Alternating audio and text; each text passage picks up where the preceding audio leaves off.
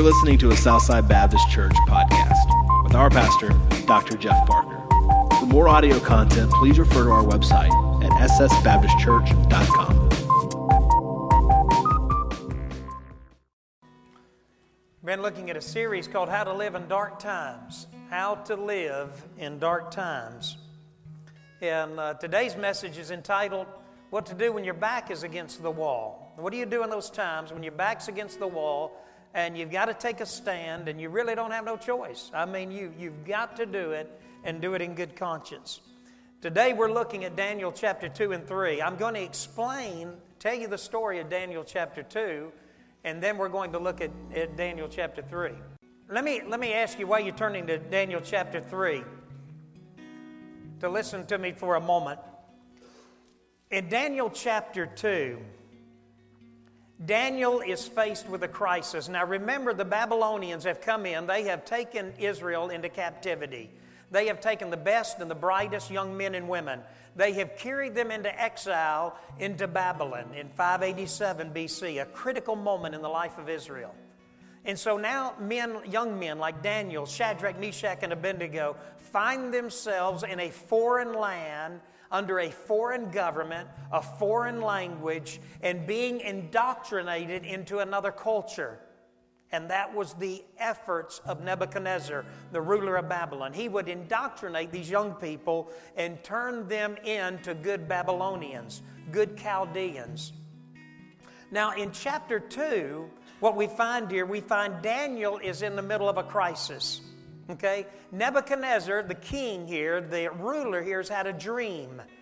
And in that dream, the king has seen something that has startled him or troubled him. And so, what he does is he calls all of his magi, his, his uh, sorcerers, his magicians, these men that were uh, out of the group that Daniel, Shadrach, Meshach, and Abednego had been attached to. He called them together and he said, Listen, you're going to tell me my dream, and then you're going to interpret that dream. Well, the older echelon of this group said, Look, that's an impossibility. Nobody can do that. You can't do that. You know, nobody, you, no king has ever even asked for such, made such a request. This is impossible. Only God could do something like that. The gods, they said, could do something like that. So Arioch, who is the executioner, is given the command by King Nebuchadnezzar. He says, I want you to go out. I want you to take all the sorcerers, all the magicians, all of these men, and I want you to, to eradicate them. I want you to get rid of them. I want you to murder every one of them, kill them. And so Arioch goes to Daniel and when he comes busting into Daniel's place of residence and he says, Daniel, I'm here to kill you. And I'm here to kill Shadrach, Meshach, and Abednego. And I'm here to kill the Jews. And I'm here to kill all the magi, the, the, the magicians, sorcerers. Daniel said, Well, wait a minute, why?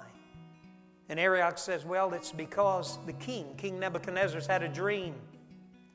And He's required that you, your group, interpret. And you may say, well, how did Daniel not know about it? Remember, Daniel's about a 16 or 17 year old kid. These, the, hey, the older group of this bunch said, hey, we don't need these young Jewish boys to tell us anything. We can handle this ourselves. So Daniel says, well, what is it? And Arioch says, listen, the king is required that the interpretation of the dream be given, but here's the catch. You've got to tell him what he dreamed. Daniel looks at Arioch, young man. Imagine this. Teenager. Raises his hand to Arioch and he says, Give me time. He goes and he pulls Shadrach, Meshach, and Abednego, these young men together. He tells them the situation and he says this He said, We must pray. And he gathers them together and they begin to pray. God begins to reveal not only the meaning, but the dream itself.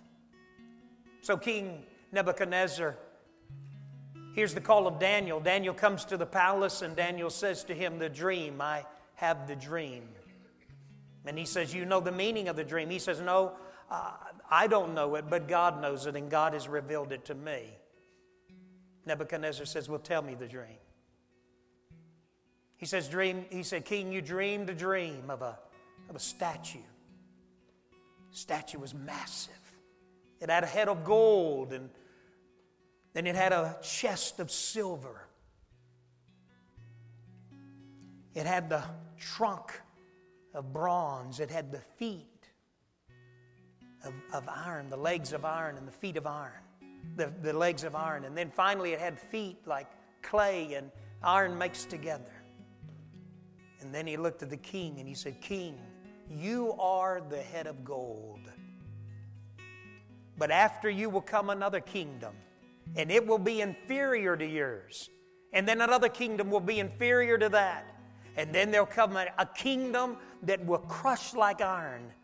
And then that kingdom will one day be dissolved and mixed into the clay and the iron, and that kingdom will be even more inferior. And then he said this, but you saw a rock,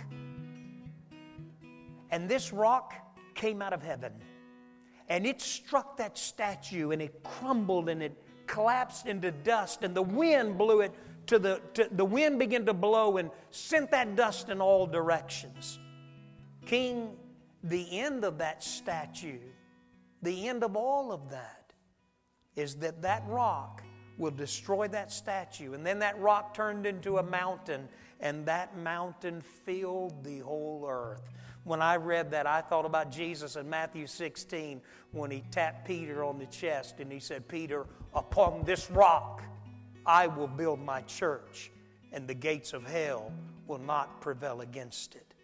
I thought about when he said to his disciples, And when you pray, pray, Thy kingdom come, Thy will be done. In other words, God, you send that mountain and let it spread across this earth. Now we come to Daniel chapter 3. But let's pray. Our Heavenly Father, we just thank you so much that you love us, dear Lord, that you care about us. We think about when you looked at Peter and you said, Peter, you are a Petros, you are a lithos, you are a single stone, a single rock. But upon this rock, the Petra, the church, the foundation, that every wise man will build his life on, so that when the storms come, that, that foundation is secure we thank you for that.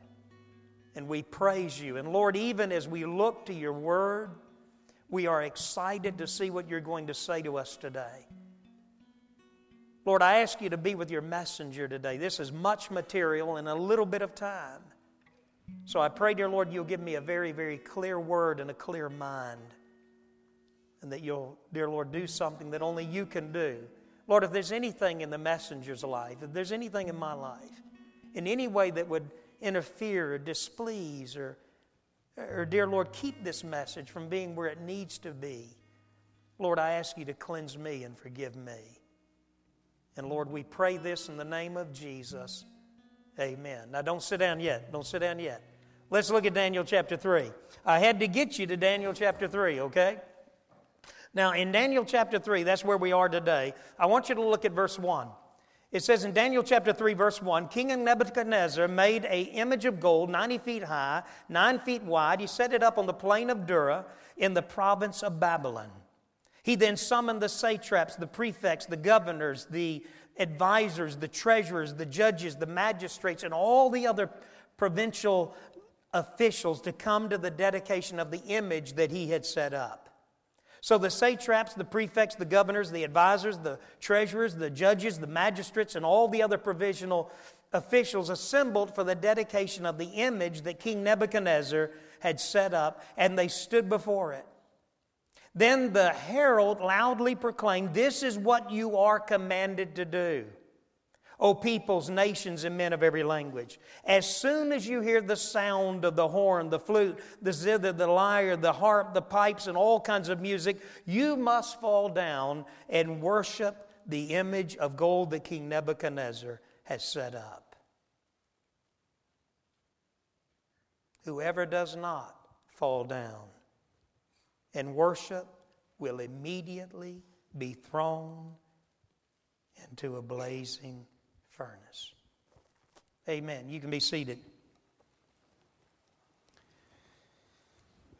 The the dream that Nebuchadnezzar had, or undoubtedly, not only troubled him, but I think filled him with a desire to maintain his position. If you remember what I told you a moment ago, his, the head, the head of gold, was a representation of the kingdom of Nebuchadnezzar. Now, what Daniel told Nebuchadnezzar was this Nebuchadnezzar, Eventually, there's going to come another kingdom, and it's going to be inferior to yours. And then another kingdom, and another kingdom, and another kingdom. And because of this, I believe that Nebuchadnezzar, because he's so full of himself, he decided, you know, I'm just not going to let this opportunity slip by. I know what I'm going to do. I'm going to make the whole statue a picture of me. And so that's what he did. Nebuchadnezzar, like most people, are ill equipped to handle popularity, prestige, and uh, power. It goes to their head. He's full of himself. So he says to himself, You know, I'm going to put a lasting monument to myself. Made me think, when I, when I was looking at this, I thought about Saddam Hussein. You remember when the troops began to go into Iraq and they went in, and finally, all of us remember that scene where those soldiers, or I, I, the people of Babylon, I, I meant the people of Iraq did it, they threw a rope up there and they began to pull that statue of Saddam over, and it toppled over, and there was a shout or a cheer that went up. As I, as I thought about this scene here, I thought about that scene as well. Nebuchadnezzar is full of himself. And so he goes out on the plain of Dura, on an open plain. He builds a 90 foot high, a 9 foot wide, gold plated statue that is a reflection of himself. He is a tyrant, he's a dictator. And then he turns to his he turns to the people of that region and he says to them in chapter 3 verses 4 through 6 he says and now I'm asking you to bow and to pay homage to that statue. Now there's only one problem here and I want everybody to look this way. To every Jewish child who was trained in the Shema they understood this Hear, O Israel, the Lord thy God is one God, and you shall not have no other God before you, and you shall not bow down to any graven image. And so here we have what I'm going to call today authorities conflicting. We have the authority of Nebuchadnezzar, the government, that is conflicting with the authority of God. Now, let me read to you a quote. If you and I live long enough, if you live long enough, you will come to a time when on the job, in the academic world, in religion, in government, as a citizen, where the authority will conflict, conflict with your final authority, and that is the Word of God. Now, everybody look this way. This is my final authority. Okay? In fact, hold your Bible and say it with me. This is my final authority. Let's say that together. This is my final authority. Okay? Because that's important for you and I to remember. Now, first of all, we have to understand this that when authorities conflict, we have, we have to ask ourselves the question then what do I do? You see, if you and I live long enough, sooner or later, some authority out there is going to conflict with your final authority. And the question then becomes what do I do in that situation? Now, everyone look this way. You obey the higher authority. Amen? You see, that's critical. You obey the higher authority. Now, now stay with me here. What I'm saying is, I'm not talking about your opinion.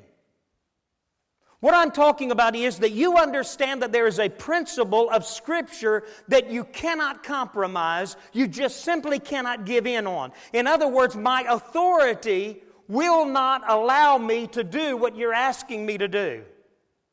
If a married man were coming on, or if a married woman is coming on to you, then your answer is, I cannot do that. My authority will not allow that.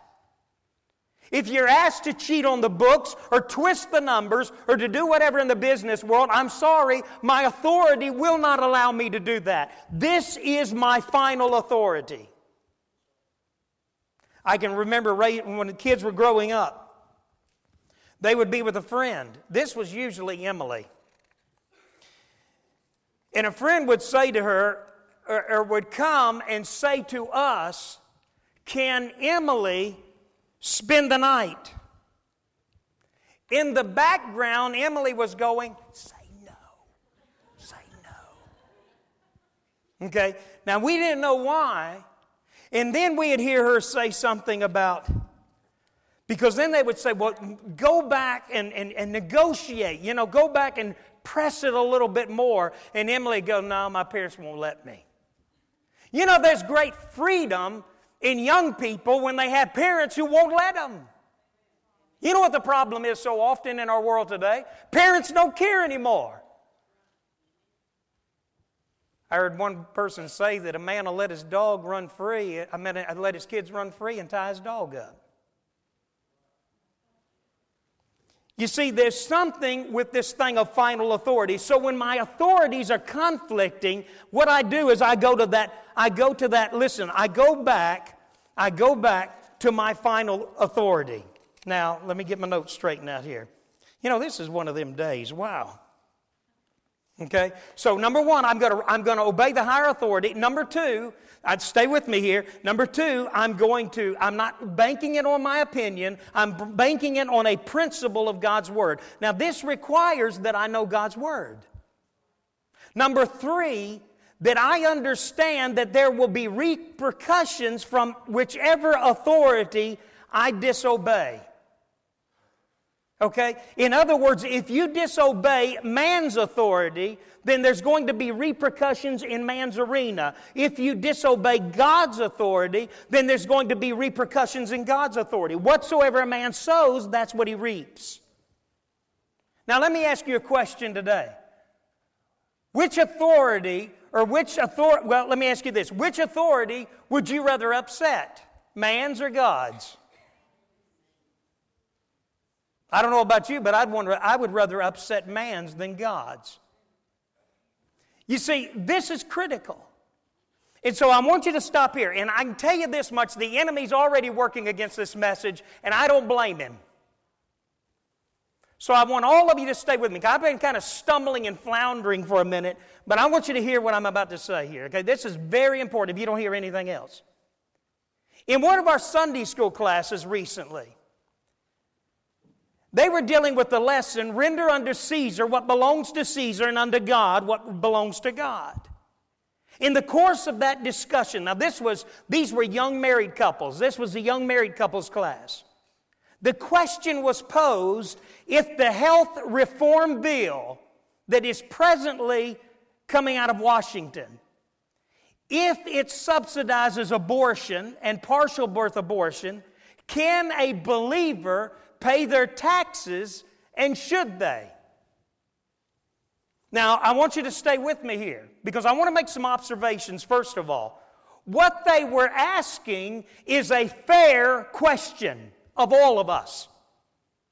In essence, what they were saying if our nation, if the United States continues on its present post Christian path, and by that I mean a rejection of the principles of the authority of Scripture, and even of moral and ethical decency, then they are asking, as young people and young married couples, what should we do? And I want you to know something that's a worthy question. Now, you may not like the question. You may think, well, that's, that's, that's, that's not fair. But it is a fair question from the younger generation. And as I thought about that, I pictured this scene with Shadrach, Meshach, and Abednego and Daniel. Can you imagine this scene as these Babylonian soldiers were beginning to round up all of these young people? I believe there was a moment where Daniel, maybe Shadrach, Meshach, and Abednego, where those parents pulled them together and said, Listen, there's nothing we can do. You're getting ready to be taken to a foreign land. They're going to indoctrinate you into their, into their culture, into their language, into their religion. And they're going to, listen, they're going to aggressively do this. But you know the law. You know the Word of God. You've been counseled and impressed don't compromise. Hold to your faith. Don't turn away from the faith. And there those young men are now going into Babylonian captivity. And as the call of Nebuchadnezzar came to bow to a graven image, I picture those young men remembering those goodbyes of their parents and having to take a stand.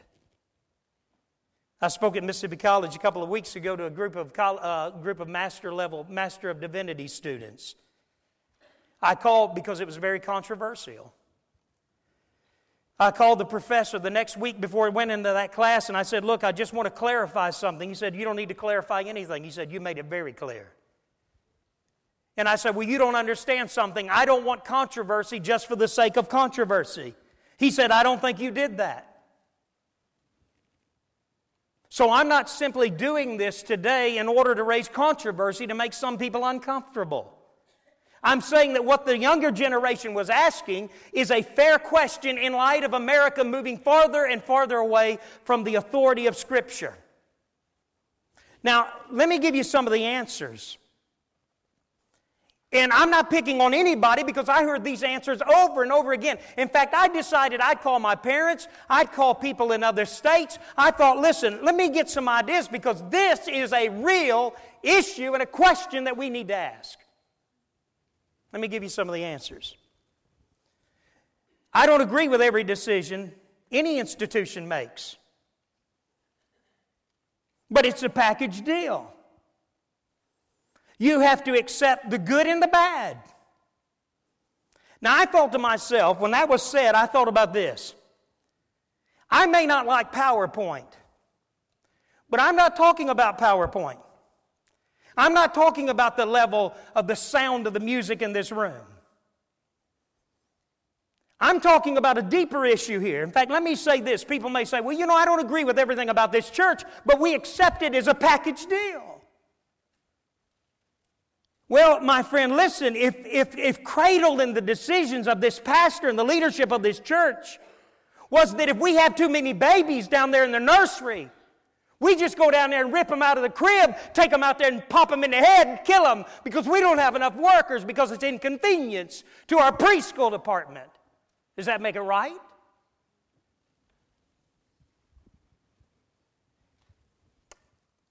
You see, we're not talking about PowerPoint and sound here, folks.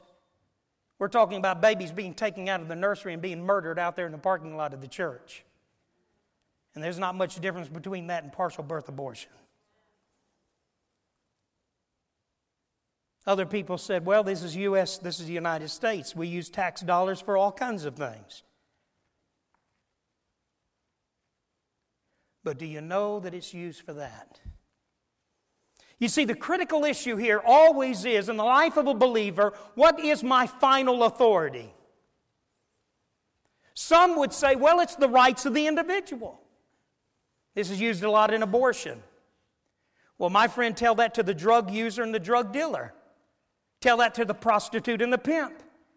Tell that to the drunk on the highway, to the alcohol and the gambling industry. You see, there's great danger when the rights of an individual overrule the well being of the entire community. That just won't work. In fact, I'm going to go out on a limb and say this. If the present health reform package proposed by Washington passes, they will split this nation, and this would be the equivalent of Abraham Lincoln shoving slavery down the throats of the North with no regard to the sanctity of human life.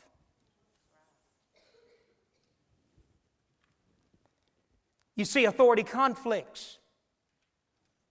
And what these young people are asking is a fair question. If America continues on a plight or on a road that is moving its farther and farther and farther from its Judeo Christian ethics and its moral decency, and it continues down this path, then what young people are asking is this What should we do when those authorities conflict? And the answer to that is we obey and we teach our children to obey the higher authority no matter the cost. And that's what we have here. You see, when authorities conflict, what do I do? Number one, I obey the higher authority. Number two, I have to recognize this. Once I take a stand, there's going to be a storm. So, number two, I'm going to have to ride out the storm. Now, stay with me here. There will be conflict when you disobey an authority. The source of that conflict will be the one you disobeyed. If it's God, then that conflict will come from God. If it is man, then that conflict will come from man. Once Shadrach, Meshach, and Abednego took a stand here, they were taking a stand against the government, against the political power of their day. They were standing against King Nebuchadnezzar. But hear me, once they stood on the authority of God's word against the king, they understood this. This is no longer between us and God, this is between the king and God. Now, that is important. These young men knew this. They, they were no longer on trial, but now Nebuchadnezzar was on trial. You see, my child goes to school, or did. When a child disobeys the authority of the teacher while obeying me, then if the child receives conflict or repercussions, guess who's going to go to bat for the child? Who? Isn't that right? You see, if, I, if I've raised my children, you don't do this, you don't do that, there's certain things that you just don't do. And my child says, well, what if in the classroom, what if we are required to do it? And you obey, you obey me. I'm a higher authority than the teacher. Well, I'm going to get in trouble. You call me. I'll handle the trouble. Well, you don't know what's going to happen. You just call me because now the conflict is between me, the parent, and the teacher. And this is critical because we live in a day when things are very different from how many of us grew up. Now, notice the use of intimidation here in chapter 3, verse 13. Nebuchadnezzar was, in verse 13, he was fury with, furious with rage. Nebuchadnezzar summoned Shadrach, Meshach, and Abednego. So these men were brought before the king. Nebuchadnezzar said to them, Is it true that you do not serve my gods or worship the image of, of gold I've set up. Now, when you, and he goes through them all over again, and he says, Listen, you know what he says to him? He says, Listen, I'm going to give you another chance because you don't understand what's involved here. He uses intimidation. In John 19, and I don't have time to go there, or Acts chapter 4, in John chapter 19, verses 9 through 11, Pilate tried to do this with Jesus. Pilate said to Jesus, Do you know who it is? Do you know the power that I have? I can let you go. You know what Jesus said to Pilate? He said, You don't have no power that God hasn't given you. And God can take it away. In Acts chapter 4, you remember when Peter and John were there before the Sanhedrin. And the Sanhedrin said, Listen, you are not, this is the governing body of that day. You are not to mention the name of Jesus. Don't preach this name anymore. You know what they said? Is it right to obey you or God? It is not always easy to take a stand. Martin Luther King, similar to Gandhi and used Gandhi's principles, exercised civil disobedience in an orderly way against the federal government.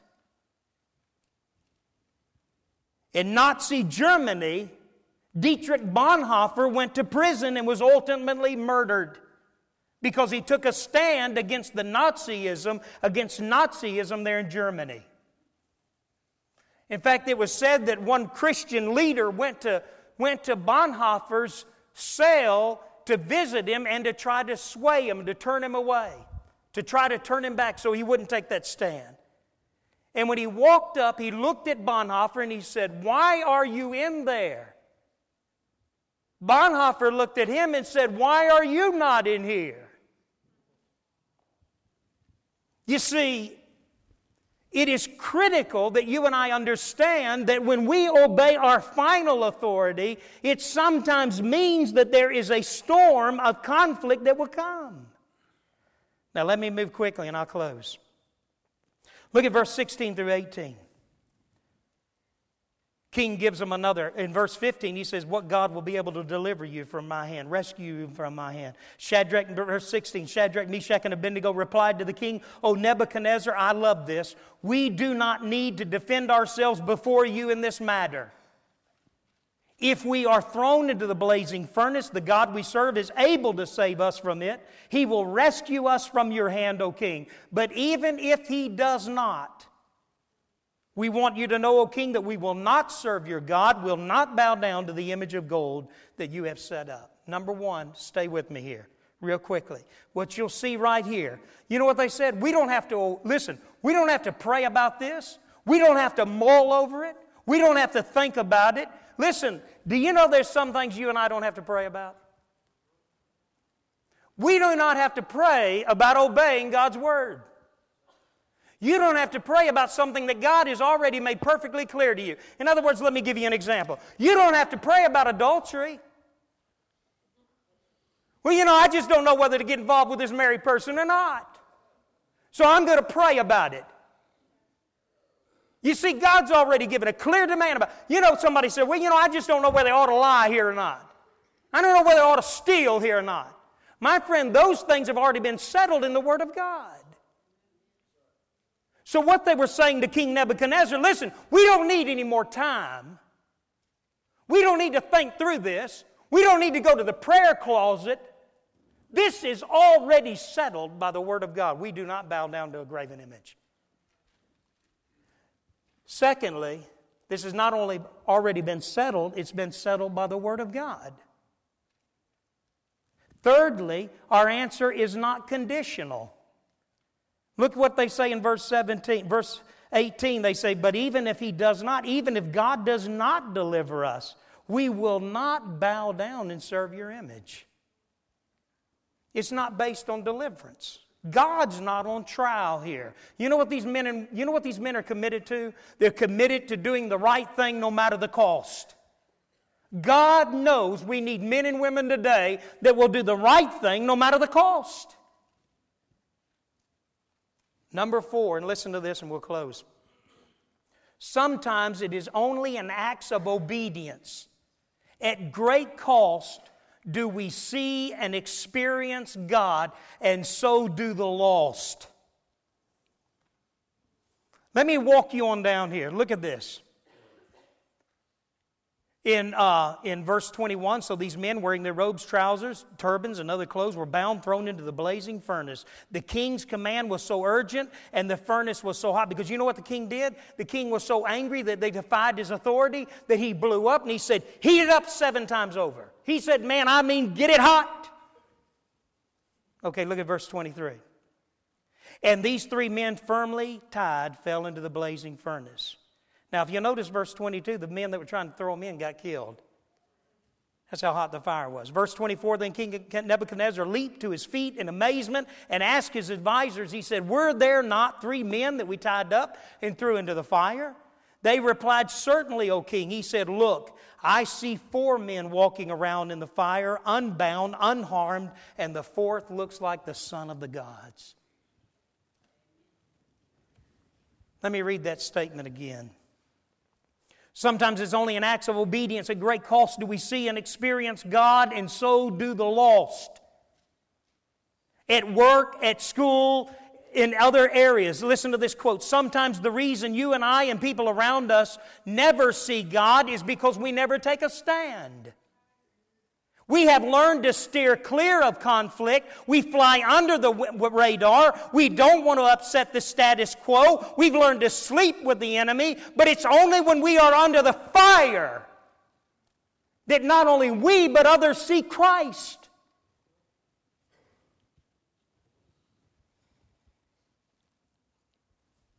In verse 29, Verse 28 Then Nebuchadnezzar said, Praise be to the God of Shadrach, Meshach, and Abednego, who has sent his angel and rescued his servants. They trusted in him. Now look at this. Look at verse 28. They trusted in him and they defied the king's command. They were willing to give up their lives rather than serve or worship any God except their own God. Therefore, I decree that the people of any nation or language who say anything against the God of Shadrach, Meshach, and Abednego be cut into pieces, their houses be torn torn and turned into piles of rubble, for no other God can save in this way. God is manifested when men and women of God take a stand and suffer the consequences of that, and the ruler of a, a pagan ruler, a pagan Babylonian ruler, is on his knees worshiping God. Now, stay with me. I know we've got to close. Hear me. This is not a defiant, bullheaded, looking for a fight attitude. We are commanded to be law abiding citizens. Paul said in 1 Timothy 2 1 through 3. He said, I urge you then, first of all, that request, prayers, intercession, and thanksgiving be made for everyone, for kings and all those in authority, that we may live peaceful and quiet lives in all godliness and holiness. This is good and pleases God our Savior. My friend, I want you to say, I want you to understand this. You and I need to pray. We need to pray for the United States government as much as we ever have. But I'm afraid the danger of the pulpit and the danger of the pew is that we want political correctness. We want popularity with the masses but it's void of holiness and sacrifice and cost and confrontation. Let me close with this. It's a hard sermon to preach. Wow. I stumbled and kind of floundered in the beginning. And to be honest with you, we've got the children in here. I don't know what it is, but I'd almost say it's kind of a spiritual thing. Okay? Now I want you to know why. Hear me, stay with me. Because I believe that if you could play this sermon 25, 30 years from now, I may be dead and gone. I promise you that the children and the teenagers and the college age and the young couples, I promise you they'll be hanging on every word because this is where America's heading. Unless, it, unless, there's a, unless there is repentance and revival and a return to the principles of God's Word. We're heading that way. So they, they hopefully will remember what I'm saying. Now, let me close with this. Wednesday night, two Wednesday nights ago, um, I was um, finishing up the Bible study, and a man came up to me, and a man asked me something. And he asked me something that troubled me greatly. He, he equated the Word of God with the paraphernalia of an organization that he's involved in, and he put them side by side. He not only spoke bad about a friend of mine, he, to me, uh, he, to me, degraded the Word of God, and I had great difficulty with that. Then, after this conversation, I got in another conversation with a few more people. Now, it's nothing against these people, they didn't know anything of what was going on. And we began to talk about time. And I said, You know, uh, I believe time has sped up. They laughed.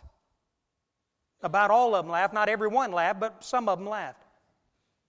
They said that's, that's funny. basically, what they were saying is you're 54 and you get older, time seems to speed up. I said, no, no, wait a minute.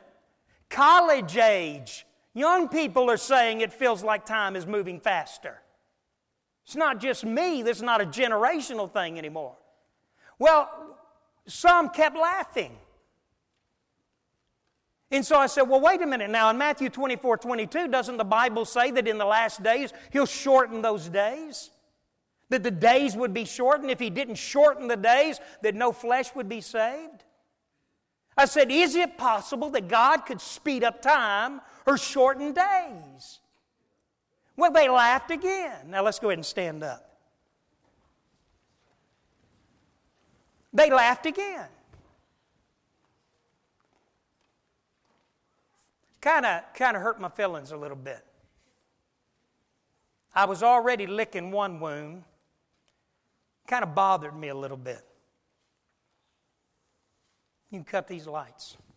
We'll go on the invitation after this. Everybody look this way. 30, what, about 36 hours later, an 8.8, nearly a 9.0 earthquake hit Chile. Okay? They had aftershocks greater than what happened in Haiti. So I thought, man, you know, to me, I mean, man, hey, look, th- this world, France, France had 100 mile an hour winds over there and flooding. France, Western Europe. Mudslides, fires, freak snowstorms, blizzards, record setting blizzards in the Northeast. Washington shut down so that they didn't have a homicide for a week. And I'm sitting there going, every time I hear an earthquake, I think about Jesus said, when you hear of earthquakes in diverse places, don't be alarmed, don't be upset. I think about Paul when he said, and Jesus said, the earth will travail as we reach those final days like a woman giving birth to a child. It will begin to just groan. And, and, and it just, and I just had chills over me. But that wasn't it. God wasn't through with me yet. Later on, I was listening to the radio the next day. My dad was an engineer for NASA for years. About that time on the radio, NASA came out with something. NASA said this when the earthquake took place in Chile, that it shook the earth on its axis and shifted it so that we shortened our day by less than a second. It shortened the day. And NASA said this God, NASA didn't say God, NASA said it, it, it, it shortened our day and it would never return again. The overwhelming presence of God in the car the power of His Holy Spirit. It was like Sunday school we were talking about this morning with Moses at Mount Sinai, and God just whispered in my ear, No one laughs at my words, son. I'll shake this earth and shorten the days if I choose to do so. Because why? Because this is the final authority this is the final authority. And he made a, he made a strong statement. He said, My word will always be true, and you can trust it. You can trust it. But what does that mean to you? If you're here today and you don't know Christ, if you're here today and you've never given your heart and your life to Christ and you don't know whether you're saved or not, you don't know if you died where you'd spend eternity, my friend, let me remind you of something. The God that shakes this earth on its axis loves you so much that 2,000 years ago, He invaded His own creation, stepping into the robes of the flesh of man and making right what sin had destroyed in your life. He has provided. He has provided salvation for you. He's provided heaven for you. And all you've got to do is say, Lord, here I am and I'm a sinner, but I know you died on that cross for me. Come into my heart. Forgive me of my sin. Don't shake this axis, Lord. Shake me. Take control of my life. Others of you here in this room right now, and you are dangerously close. You, I'm looking at every eyeball right now. You are dangerously close of living lives in lives in willful disobedience to the Word of God. My friend, this is the wrong time for you to live in rebellion against the Word of God. Because I can promise you this whatever you sow, that's what you'll reap. This is not the time that you want to live a life in these days that is anything other than holy, holy and sold out to Christ. So I want to challenge you today. If you need to make a fresh commitment, do that today. Do that today. Let's pray. Our Heavenly Father, we thank you, dear Lord, and Lord, we love you. Lord, we thank you that, dear Lord, you will just, it is amazing to me how you will show your word to be true. We give you all glory and honor. You alone are worthy to be praised. Lord, when I hear about when I hear about the billion plus people in India, and nearly, dear Lord, so many millions upon millions are coming to Christ. From 2% in 2002 to today, over, over 10% of the population has come to Christ, and more are coming every day. When I read, dear Lord, in the underground church of China, people are coming to Christ at numbers of 25,000 a day. Dear Lord, when I read of what God you're doing all over the world in the Islamic, the Muslim countries, oh God, do it here. Oh God, do it here. God, tonight, I think it's tonight, Hollywood will gather. They will celebrate the trash and the immorality and the unethical teachings and the movies, dear Lord, that are tainting not only this nation but around the world. God, speak to Hollywood. Get a hold of it today. Shake, dear Lord, send a small earthquake at the Oscars, at the Academy Award. Dear Lord, do something that only you can do. God, save us from the corruption that's coming out of California, out of, out of Hollywood, Lord. Father, we pray for our government the cries of nearly 50 million unborn children that have been put into the grave in a premature death, we pray that the cry of the womb is lifting up like the groans of Israel in the Exodus. It is lifting up toward the pinnacles of heaven, dear Lord, and you're hearing the cry of the unborn. Dear Lord, send revival to Washington. Bring it to brokenness and repentance. Get a hold, dear Lord, of every, every part of that political machinery before it's too late. God, get a hold of the church. Judgment begins in the house of God. May parents and grandparents begin to live the kind of lives that bring glory and honor. May we take a stand. May we say, I can't do that. My authority will not allow that. And then suffer the storm that comes. Father, speak to the hearts, draw people, and we'll give you the glory. In the name of Jesus. Amen. You come. You come. Led, you'll be.